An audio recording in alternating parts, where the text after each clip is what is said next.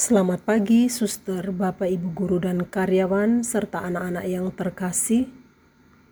Sebelum kita memulai aktivitas kita pada hari ini, marilah kita menyiapkan hati kita untuk mendengarkan sabda Tuhan. Dalam nama Bapa dan Putra dan Roh Kudus. Amin.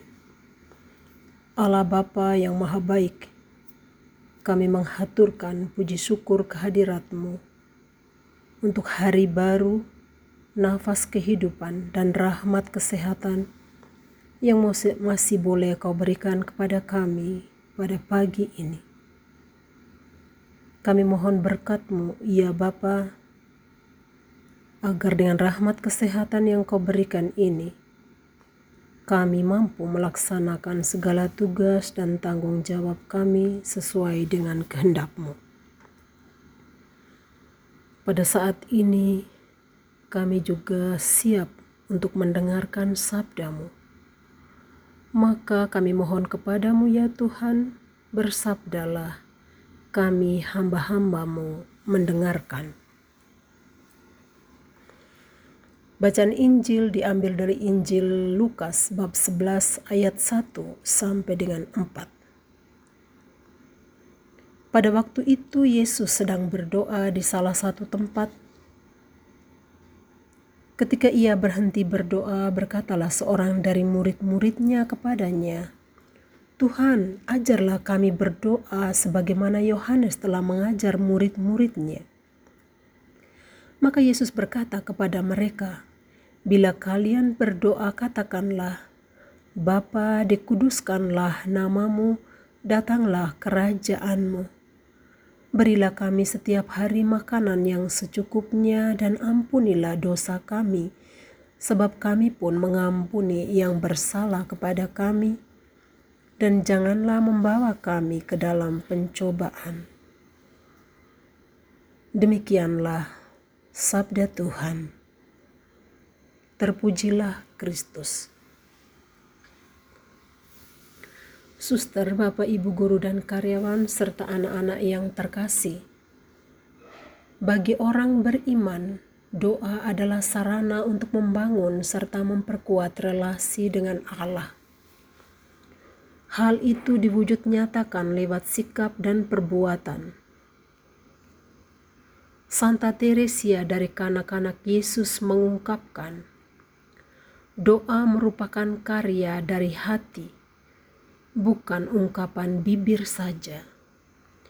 Karena Tuhan tidak memandang kata-kata indah yang disampaikan, tetapi hati seseorang yang sedang berdoa yang dilihat Tuhan. Dalam bacaan Injil hari ini dikisahkan bagaimana seorang murid meminta kepada Yesus untuk mengajarkan doa kepada mereka. Yesus mengajarkan doa Bapa kami seperti yang kita kenal sampai sekarang ini. Rumusan doa Bapa kami terdapat pula dalam Injil Matius. Dalam doa tersebut terdapat tujuh pujian dan tujuh permohonan. Tiga pujian pertama lebih terarah kepada Bapa sendiri, yakni namamu, kerajaanmu, kehendakmu. Empat pujian berikutnya merupakan permohonan, berilah kami, ampunilah kami, janganlah masukkan kami, bebaskan kami. Permohonan keempat dan kelima merujuk pada kebutuhan kehidupan manusia, yakni harus dikuatkan dengan makanan dan disembuhkan dari dosa.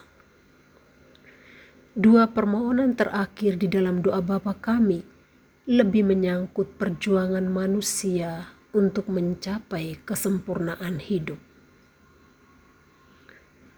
Berdoa berarti bukan sekedar berkata-kata tetapi mampu menghidupinya. Allah memberikan dan manusia berusaha mendapatkannya. Mengerjakan apa yang didoakan dan mendoakan apa yang dikerjakan. Lewat doa, para murid mendapatkan kekuatan. Artinya, mereka tidak hanya berdoa saja, tetapi mereka menerapkan doa itu dalam tugas pewartaan mereka. Berdoa dan bekerja merupakan dua hal yang sangat berhubungan. Jika kita berdoa, kita akan dimampukan untuk bekerja. Pada akhirnya, kita akan menemukan, kita akan diberikan, dan kita akan dibukakan pintu keselamatan. Berdoa dan bekerja akan lebih bermakna jika kita hidup dalam kebenaran Hidup dalam kebenaran berarti melakukan apa yang wajib dilakukan, baik bagi diri kita sendiri ataupun bagi orang lain. Kebenaran hidup itulah yang menjadi kesaksian kita bagi orang lain. Yesus pun menghendaki hal itu. Kita dapat belajar dari kesaksian hidup para rasul secara khusus Rasul Paulus. Ia menjalankan tugas sebagai pewartaan kepada mereka-mereka yang bukan orang Yahudi. Dalam tugasnya itu, ia senantiasa bekerja keras. Hal itu nampak dalam ungkapannya ketika berada bersama Petrus dan para pemimpin jemaat supaya jangan dengan percuma aku berusaha atau telah berusaha. Hidup sebagai orang benar berarti bekerja sesuai tugas dan tanggung jawab yang diberikan Tuhan serta menghayatinya di dalam doa. Suster, Bapak, Ibu guru karyawan dan anak-anak yang terkasih, Semoga sepanjang hari ini kita dapat menghayati doa Bapa kami di dalam menjalankan tugas-tugas kita masing-masing. Semoga kita senantiasa hidup sebagai orang yang benar di hadapan Tuhan dan menjalankan tugas tanggung jawab kita sesuai dengan kehendak Tuhan sendiri. Amin.